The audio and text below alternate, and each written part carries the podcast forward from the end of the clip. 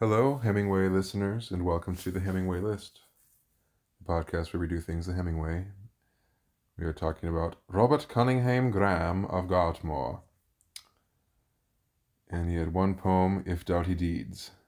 And Swim has some tea for us. Well, Robert Cunninghame Graham attended celebrity, attained celebrity as a poet, supporter of human rights, and benefactor of Glasgow University. But like many wealthy 18th century Scots, however, his prosperity was founded on involvement with the Caribbean slave economy. Sad. He was a planter, receiver general of taxes, and slaveholder in Jamaica. He exploited his position of power to have sexual relations with many enslaved women and continued to buy and sell slaves, even after his return to Scotland in 1770 to 1771. And she has an editorial comment support of human rights, my ass. I gotta agree with you there. Um, and yeah, I'm. It's sad, but not surprising at this point. There was a. Um, it just came to light that composer George Friedrich Handel, who wrote uh, Messiah, the Hallelujah, Hallelujah, Hallelujah, was also involved in slave trade. So we've been we've been talking about that lately. Um, yeah, it's just an, a new thing every day. Um, so yeah. But he wrote a poem about a night, it sounds like. That's enough of him. Let's go to William Cowper. Born 1731, died 1800. That's a good 70, 69 years. Nice. Um, lifespan for him.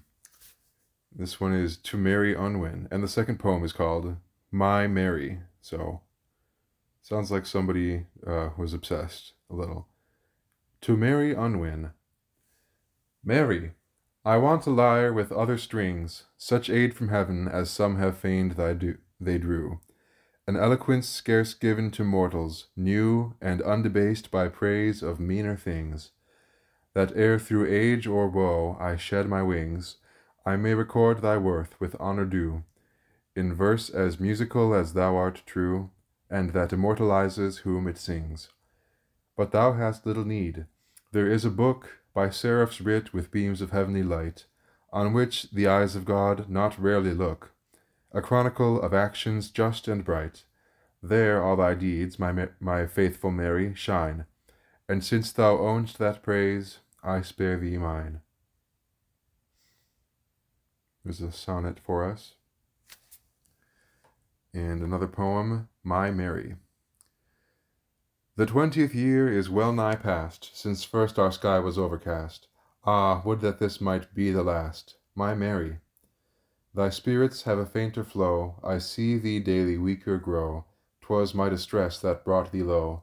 My Mary! Thy needles, once a shining store, For my sake restless heretofore, Now rust disused, and shine no more. My Mary! For though thou gladly wouldst fulfill The same kind office for me still, Thy sight now seconds not thy will, my Mary. But well thou playedst the housewife's part, And all thy threads with magic art Have wound themselves about this heart, my Mary. Thy indistinct expressions seem Like language uttered in a dream, Yet me they charm, whate'er the theme, my Mary. Thy silver locks, once auburn bright, Are still more lovely in my in my sight Than golden beams of orient light, my Mary. For could I view nor them nor thee, What sight worth seeing could I see? The sun would rise in vain for me, my Mary. Partakers of thy sad decline, Thy hands their little force resign, Yet gently pressed, press gently mine, my Mary.